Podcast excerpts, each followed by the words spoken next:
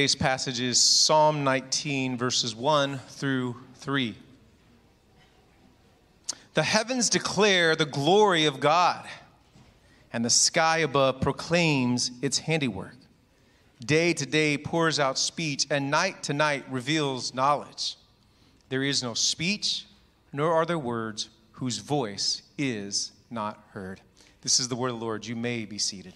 Well, if you are visiting with us, let me just say welcome to you. So glad to have you here and with us this morning. If you're a little bit newer to the church, also glad that you're here. Um, we're taking a little break over the next four weeks from our study in the Gospel of Luke. And our um, practice as a church is to typically preach through books of the Bible. That's what you can typically expect on a, on a Sunday morning. But every so often, we as the elders kind of think through those things that we want to communicate to the church from God's Word, and maybe it doesn't fit within uh, the, the book that we're preaching through. And so we take a little break. And this is one of those times where we're going to take a little bit of a break, and we are going to look with great um, intentionality and, and focus on something that we believe is so important, and that is what is our mission? What is our purpose?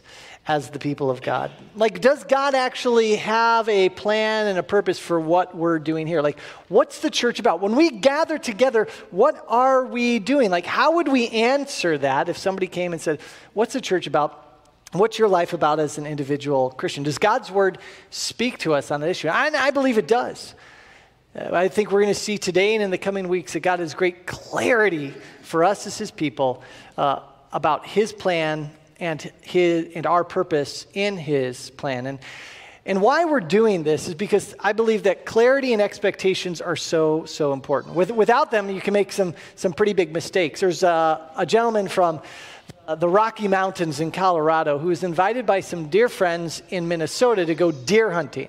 It was on the first day of deer hunting season there in Minnesota. They invited their friend uh, to come, and so he, so he leaves the Colorado area. He comes to Minnesota, and they say, All right, this is your first time hunting with us. We want you to have a good experience. So they went to where they were going to hunt. They said, We want you to go straight, go north. When you come to the ridge, plop yourself on that ridge and just stay there because in in the area below in the meadow, that's where the deer run out, and so you'll get the first shot at these at these deer. And he said, We're going to hang back here for a little while and then we'll eventually come up and join you. And so they gave him about an hour's head start. And they said, Okay, let's, let's start making our way towards him. And so they fanned out and they started coming up and they came upon the ridge where they thought their friend would be. When they got there, he wasn't there. They thought that was awkward. Maybe he shot something or saw something further. And so they said, let's hike a little more. So they hiked and they hiked about two more miles and, and they realized their friend wasn't anywhere to be found. So they got in, in their car, they went backwards, got in their car, and they decided to drive even further down and kind of retrace their steps to see if they could catch and find their friend. Eventually they found him miles from where they expected him to be. And when they came to him, they said, What are you doing? And, and he said, Well, he said, You guys said to keep hiking until I came to a ridge. And he said, I, I have yet to find one. And then it dawned on them.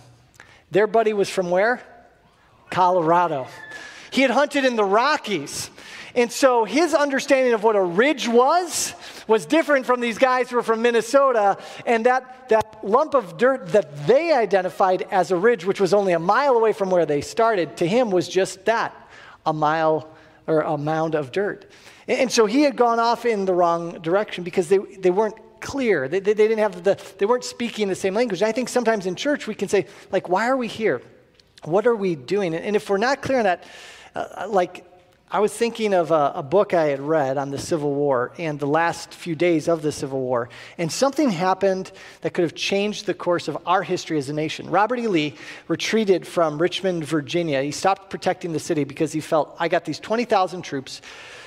We're going to regroup. Rather than keep holding off the Union Army, we're going to regroup and try and circle around and, catch them by surprise. And so he went on a five day march with his soldiers, well over a 100, I think, 30 miles um, with little rations of food and water to, to regroup at the city where there was a train station, where he had sent a communique where they were supposed to bring a train to that station that would be filled with enough rations to feed his 20,000 soldiers, refresh them, and then join up with the other Southern armies and reattack the Union soldiers.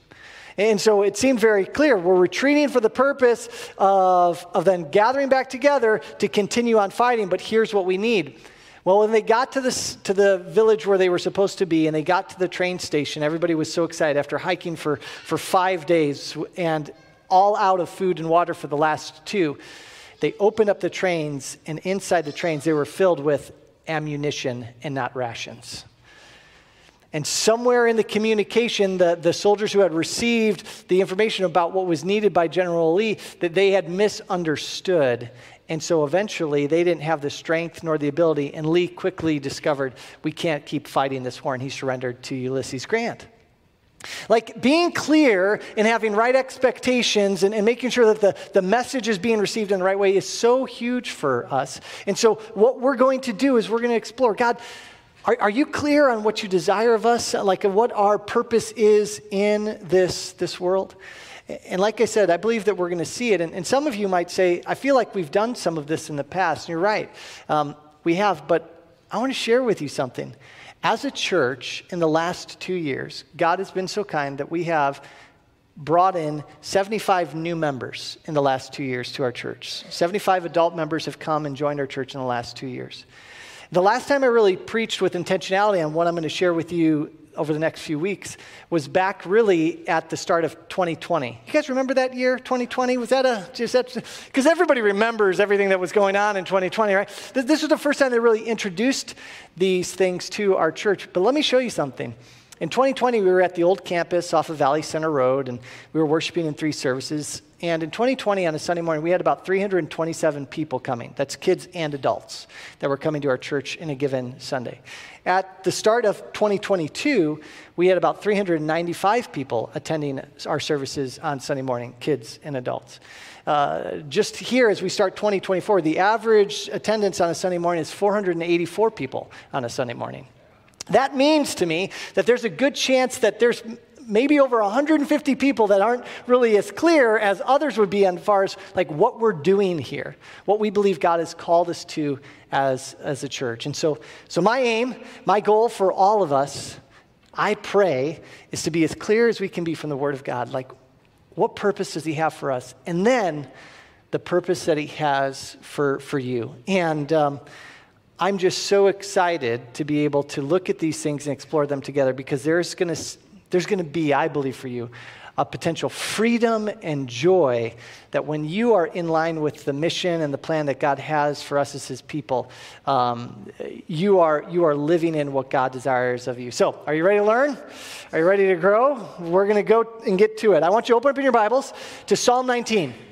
Psalm 19. And I want to begin with what I call our, our, our starting points. If you're a Christian, you would know that in the very first pages of God's Word, in Genesis 1, we read these very profound words In the beginning, God created the heavens and the earth.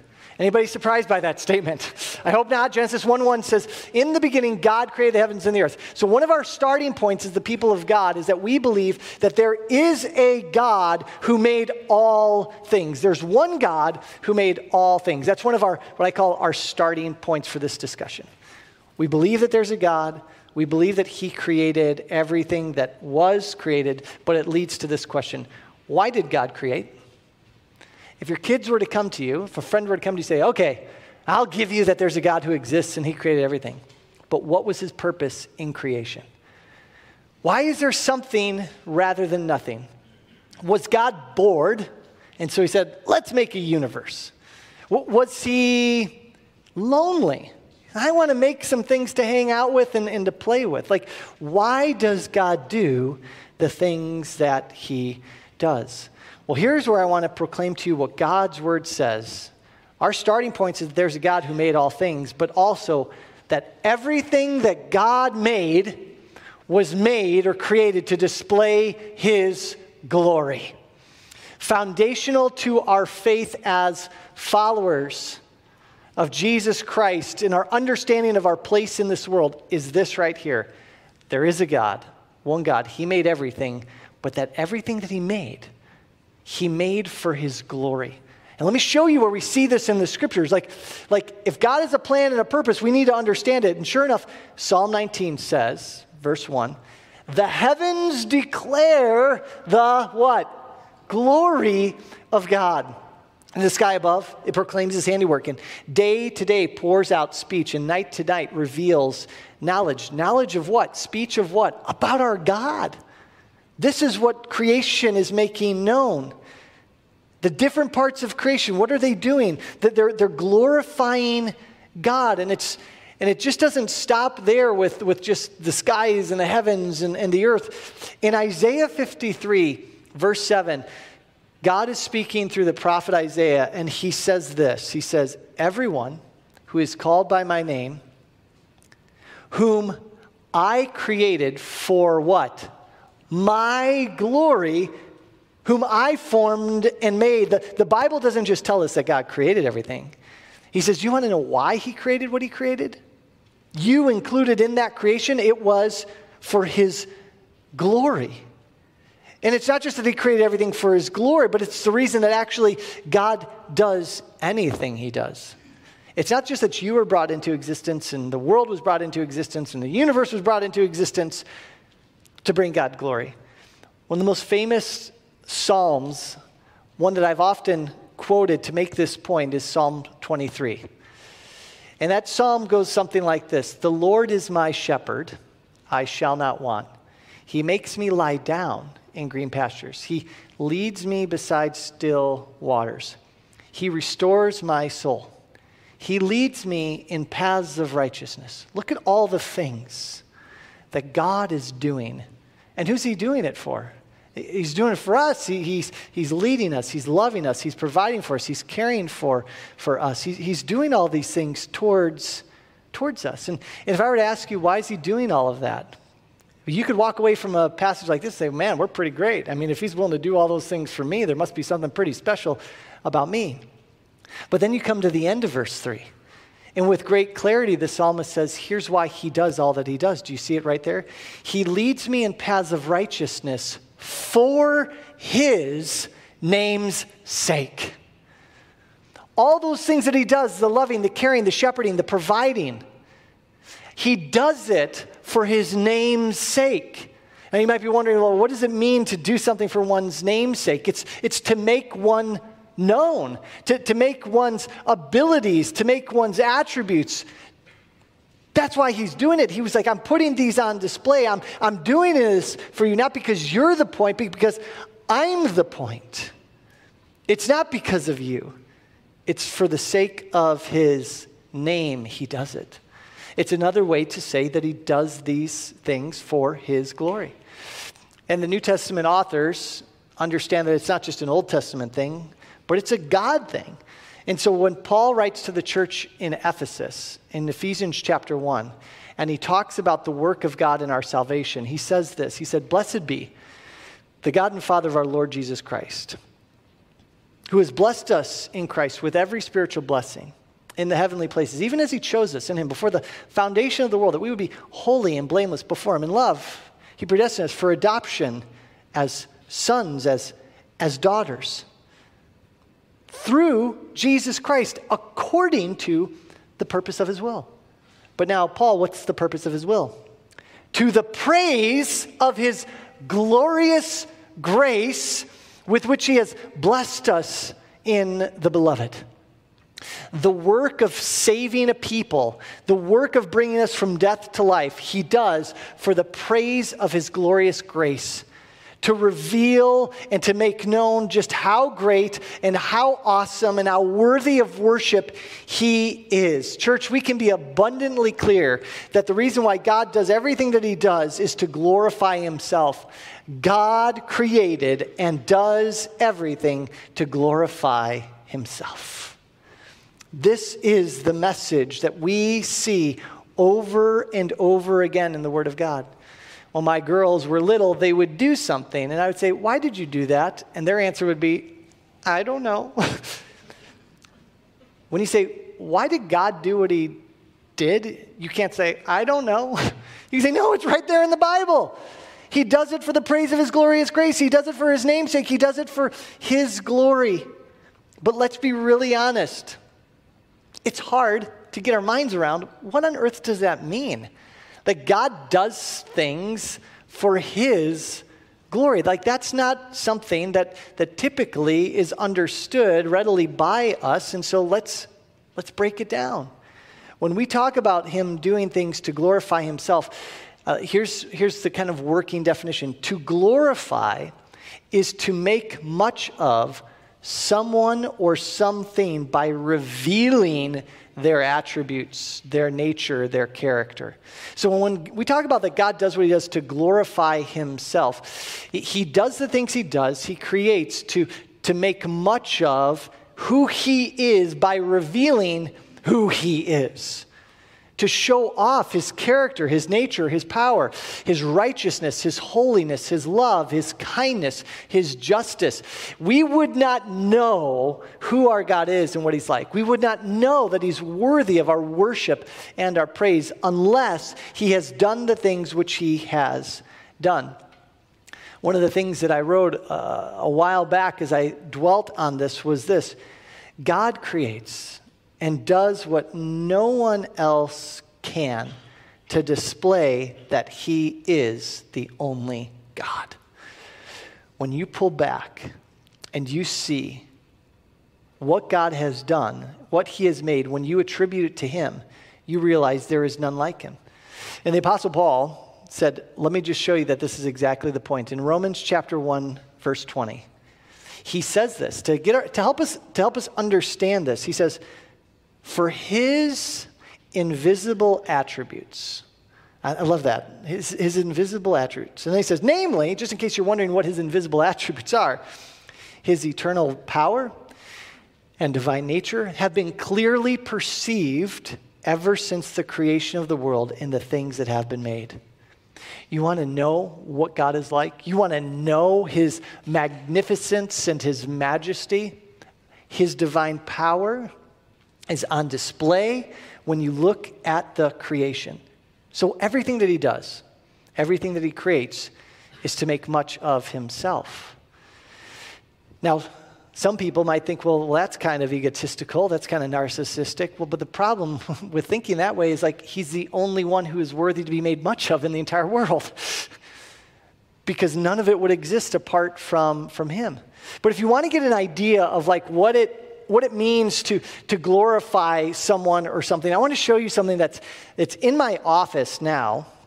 It wasn't there forever. I put it in my office because I kind of wanted it to be a conversation starter piece, but now I'm going to ruin it with one illustration because you'll all know about it and you won't ask me when you go into my office. But there's this, uh, well, let me, let me reveal it to you, what it is. And you'll be like, what? It's, uh, there's a bust in my office. It's kind of, kind of big. And you might say, well, what's, what's that about? Who, who is that? Well, this is a bust of Franklin Delano Roosevelt, one of the presidents of the United States.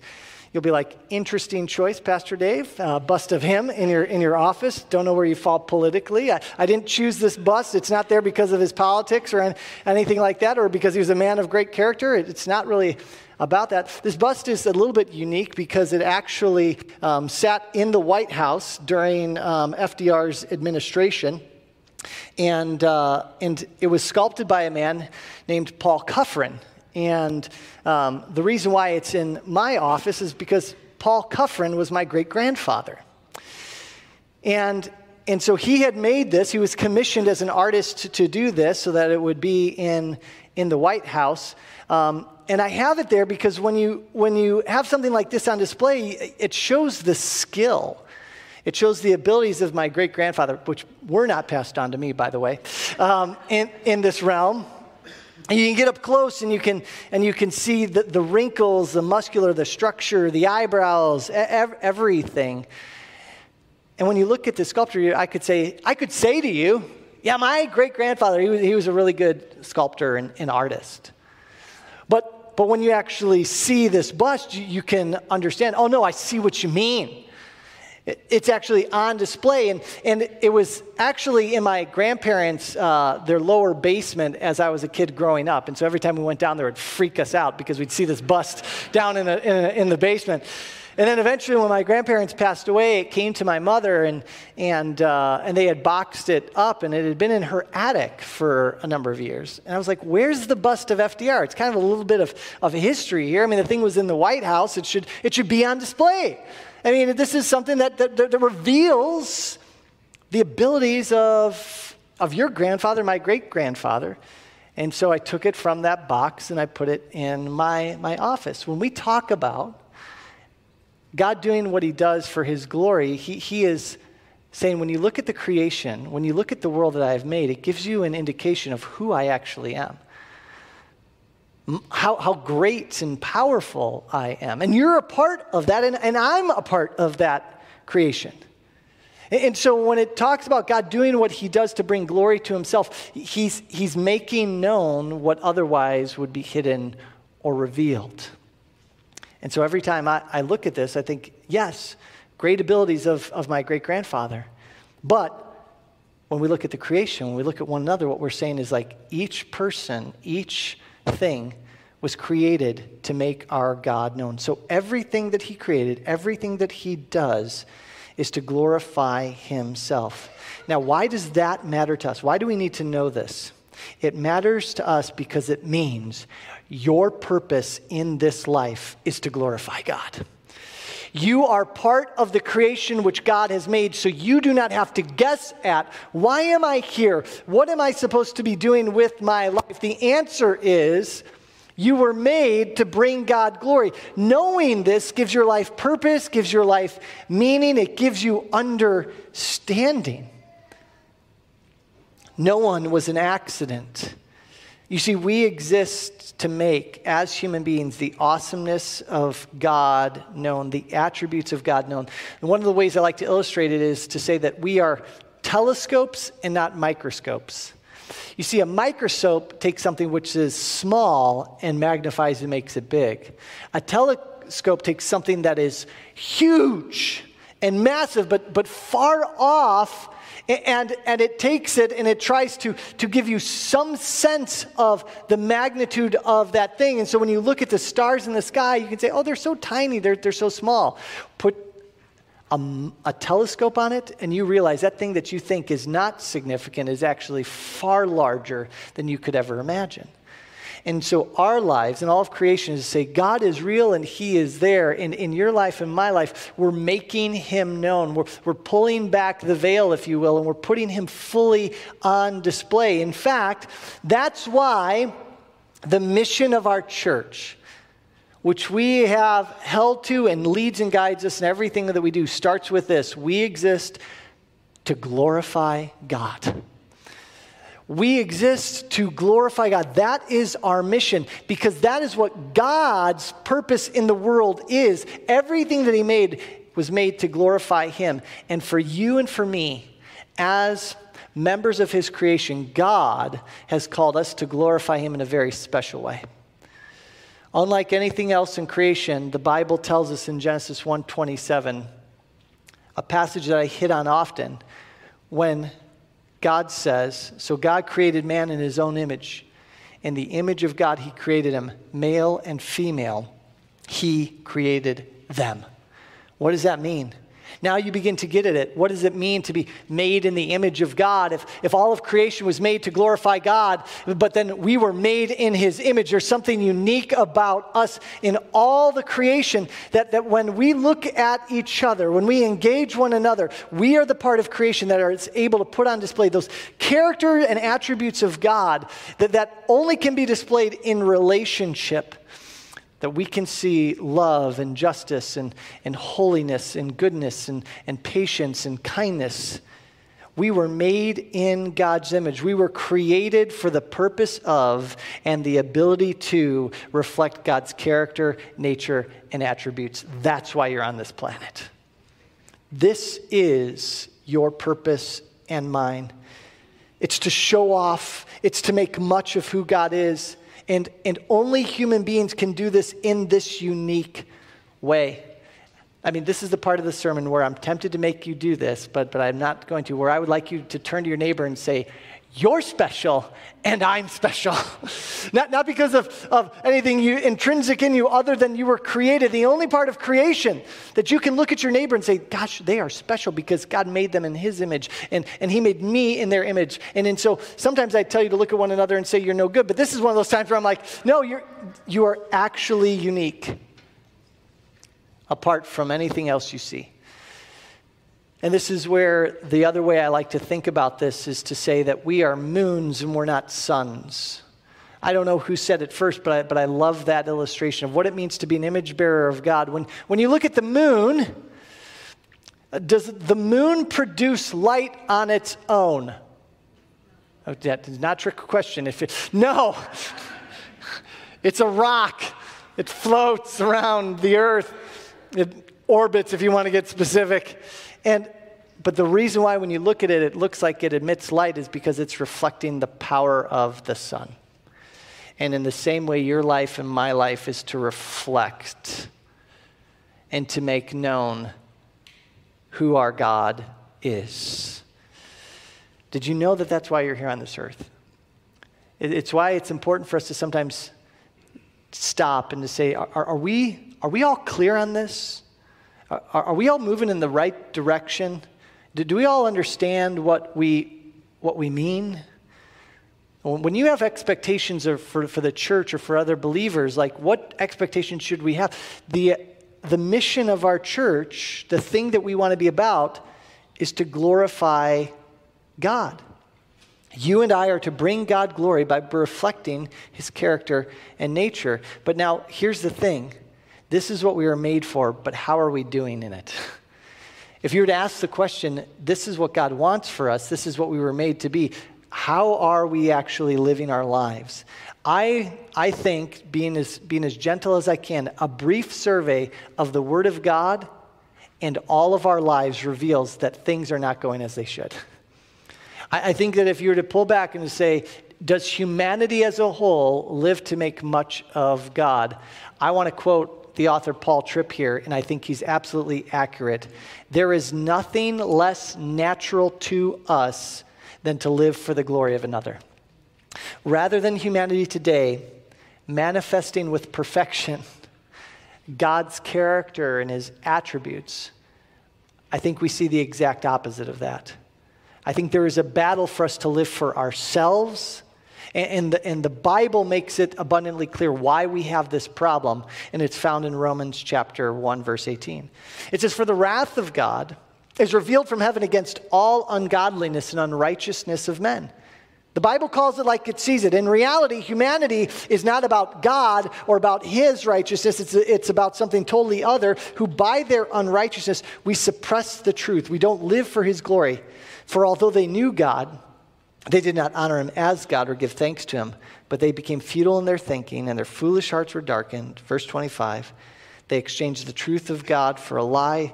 We worshiped and served the creature rather than the Creator, the Creator who's blessed forever.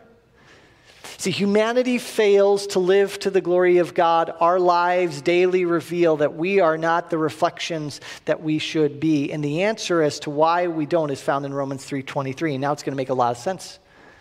Romans 3:23 says, "For all have sinned and fall what? Short of the glory of God." This is what he's talking about.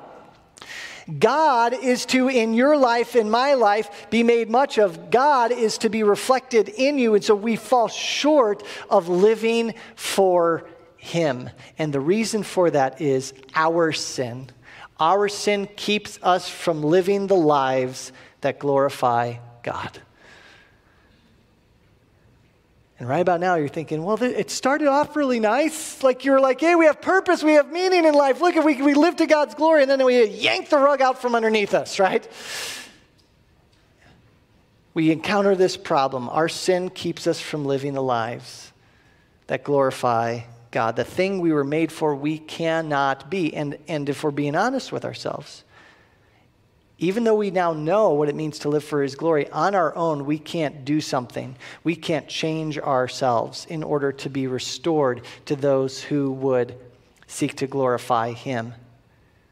This is why our mission statement as a church includes something else. See, we exist to glorify God. The second part of our mission statement says, by being and making disciples of our Lord and Savior Jesus Christ. Jesus Christ is central to who we are as a church, as a people, because it is in and only through Jesus Christ that you and I can be restored to live as the image bearers that we were created to be. Jesus is the whole point of, of everything for us as a church, because without him, we remain in this condition. We remain in this state where you can know what you were made to be, but you can't be it. This is why we say we exist to be and make disciples of Jesus. You see, if I were to do, again, a, a survey of, of most Christians and I were to ask them a question tell me, why did Jesus Christ come into the world? Why did he live? Why did he die? Why did he rise from the dead? You would probably get a variety of answers. And they wouldn't be untruthful. They'd be answers that actually the Bible talks about the, the effect of Jesus Christ's work. People would say something like, Well, he died and rose to save me from the penalty of sin, to save me so that I won't go to hell, to, to make me a child of God. That's why he came. He did it because he loves me. And I would say, yes, Jesus is dying and raising from the dead. It saves you from the penalty of sin. It forgives your sins. It saves you from hell. It makes you a child of God. It displays his love in abundance, but that's not the end for which he died. If the purpose of God's creation of you was to bring glory to himself, then what we're going to find in 2 Corinthians chapter 5 is exactly the same thing. This is my favorite passage. I'm just, you know, you're not supposed to have favorite children. You're not supposed to have favorite passages. I just, I really like this one. And I come to it over and over again because it's so clear. For the love of Christ controls us, 2 Corinthians 5.14 says. For we have concluded this, that one has died for all, and he died for all. Why? Why did he die? Why did he come? What was the purpose of this? It says so clearly and he died for all that those who live might no longer live for themselves, but for him who, for their sake, died and was raised. Well, that's the exact same thing that Genesis 1 says. We were made not for ourselves, but we were made for him, to make much of him, to exalt him. And so when Jesus comes to save you, to forgive your sins, to restore you to relationship with the Father, it's to restore turn you and to bring you back to that state where you can be who He created you ultimately to be, so that you can live in the purpose that God has for you, and it's to make much of Him. And then it makes complete sense why He goes on in verse 17 and says, Therefore, if anyone is in Christ, he is a new creation. Now, now that translation of new creation isn't necessarily the, the best translation at getting at what Paul is saying here, because it's not as though he saves you and makes you something completely other than what you, what you were. He goes on and explains if, if anyone is in Christ, he's a new creation. Behold, the old has passed away, and the what? The new has come. What he's talking about here is that you are being renewed, you are being restored. All of this is from God who, through Christ, notice the word, reconciled us to himself and gave us the ministry of reconciliation. You were apart from God and now you've been made new. That means you've been restored to God and who you were made to be. You are a new creation. And then finally, look at verse 20. Therefore, we are ambassadors for God. Do you know what an ambassador is? It's a representative of a king, of a nation in the place where they are. That sounds exactly like you have been made in the image of God. He's bringing you back to, He's making you the ambassadors that you were created to be. This is the work of Jesus. Church, if I can say it as clearly as I can, Paul is saying, Don't you see, Christ died so that you might have a life, but not just any life. He died so that you and I might have life once again that we were created to have. We are saved by Jesus Christ to live for God's glory. It's why he came, it's why he redeems, it's why he saves, so that you would no longer live for yourself, but for him. That's the old self that cannot live and reflect who God is to the world, who cannot make much of God, but now through Christ we can. You might be saying, Oh, Dave, you're making a big deal of one passage in Second Corinthians. Well, First Corinthians says, You are not your own, for you were bought with a price. So glorify God in your body.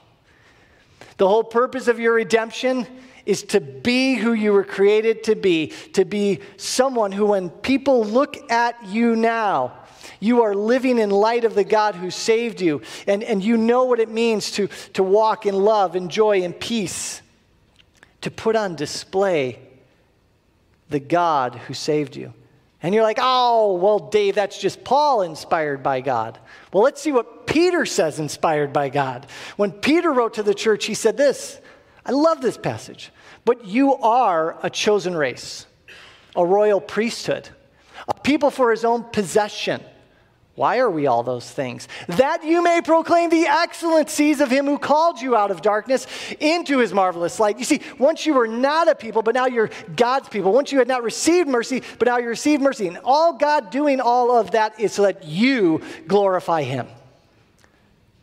And then you say, but that's Peter and that's John. Well, how about Jesus? Will he do? Jesus spoke in Matthew chapter 5 words that are going to make a lot of sense maybe to you for the first time. Before Peter said it, before Paul said it, Jesus said it in Matthew 5:16. In the same way, let your light shine before others. Why? So that they may see your good works and do what? Give glory to your Father who is in heaven. Jesus says, when you become my people, the whole purpose is that now you have been made these lights in the world because you're a moon. You're not a sun, but you're reflecting and in your good works. And he's not talking about feeding the poor and doing different tasks. He's talking there about living out God's very character and his attributes, making him fully on display. I grew up in the church singing the song, This Little Light of Mine, I'm going to let it shine. And some of you are like, What are you talking talking about? Well, if you grew up in the church, you know it. It says, hide it under a bushel. No, no right? I'm going to let it shine. What that song is saying, what, what we have here from the lips of Jesus, is saying, Don't you see? This is who you are made to be. This is your purpose. This is why I came. And so, even a passage, when you understand this, it helps you inform passages like when Jesus said, For God so loved the world that he gave his one and only Son, that whoever believes in him should not perish, but have what? Everlasting or eternal life. And that's not a statement about living forever. That's a statement about being restored to the life that you were created from the beginning. We were not made to die spiritual deaths, we were made to continue existing to give God glory. And so he's saying, I'm coming to give you the life that you are supposed to have, which is why in John 10 he says, I came that you may have life and have it abundantly. It's all so clearly there if we have eyes to see. You want to get your purpose back? You want to live the life that you were created for? It's only through Jesus Christ. It's why our mission statement is what it is. If you want to know what Valley Center Community Church is going to be about a year from now, five years from now, 10 years from now, if by the grace of God we're still here, we're going to say we exist to glorify God by being and making disciples of Jesus because it's only through Jesus, it's only by being a disciple of Him that I can live to the glory of God. And this is why Jesus said it when He went back up into heaven, right before He goes back up. The last words to His disciples in Matthew 28 are this All authority in heaven and earth has been given to me, Jesus says. All authority. Not some, but all authority. Go therefore and make what? Disciples of all the nations, because I've come to once again see the earth filled with people who have been brought from death to life, who are living as image bearers of God. And you're going to do this in your going by baptizing them in the name of the Father and the Son and of the Holy Spirit and teaching them to obey everything I've commanded for lo, I'm with you always, even to the end of the age. We're so focused as a church about bringing the gospel to the lost and bringing the gospel to our hearts daily because it's in and only through Jesus Christ that we can, can live out what it is that we were created to be. But because of Jesus Christ, we absolutely can. Isn't that marvelous? Isn't that such a beautiful thing? So many people are striving. They're like, what's my purpose? What's my design in this life? Some people actually they get a little disappointed with church. Like, what's what's church supposed to be about? It's not to meet your felt needs. It's not to show you how to be a better mom or a better dad or any of those things. The, the church exists in the world to do what? Glorify God to make much of Him and to, and to help you live a life in which you understand what it means to be and make disciples so that you can live to His glory.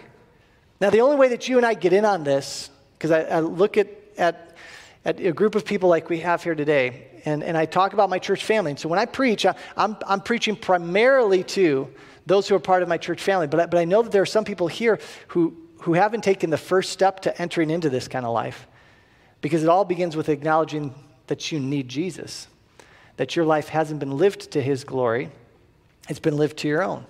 And, and until you confess your sin, until you repent and say, I need you to forgive my sins, to, to come into my life so that I can experience the righteousness and the redemption. I need you to make me a new creation. You can't live in your purpose, but, but I'm here to tell you that once you do that, this is where I want to close with saying, I, I hope what I'm about to say next will be such an encouragement to you. You see, when you and I get this and when we know this, it is so freeing. It's so, so freeing because what it means for you, what it means for me is this in and through Jesus Christ, no matter what season of or station of life you're in, you can fulfill the purpose for which you were created. There are people who think that in order to, to have a life of meaning as a Christian, I got to do great things for God, whatever that means.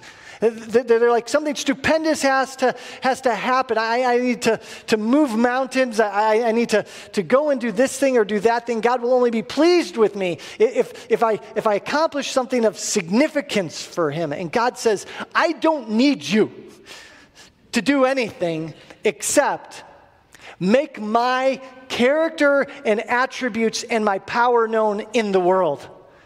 And so it doesn't matter if you're single or you're married, your purpose, like if you're single, you, you get to say, Oh, I don't need marriage to fulfill me, to live the life that God has created me to live. Because as a single person, I go out into the world and I can say, The relationships that He's given me, the job that He's given me, those are the environments, those are the places where I get to make Him known.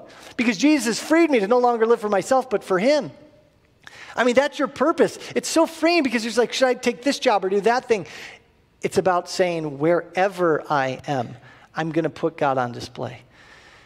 And if you're married, what a beautiful thing. I love saying this. What if, what if your marriage isn't about making you happy?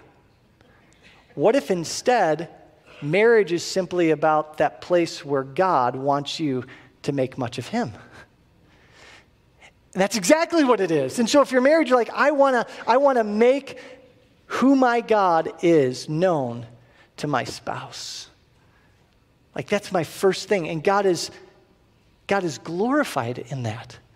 I think about the, the moms who are at home with their, with their kids and they're caring for them and when they're, when they're sick. When a mother sacrificially takes care of a child and doesn't give in to, to anger but shows patience and gentleness, she's putting God's character on display and God is pleased and God is glorified.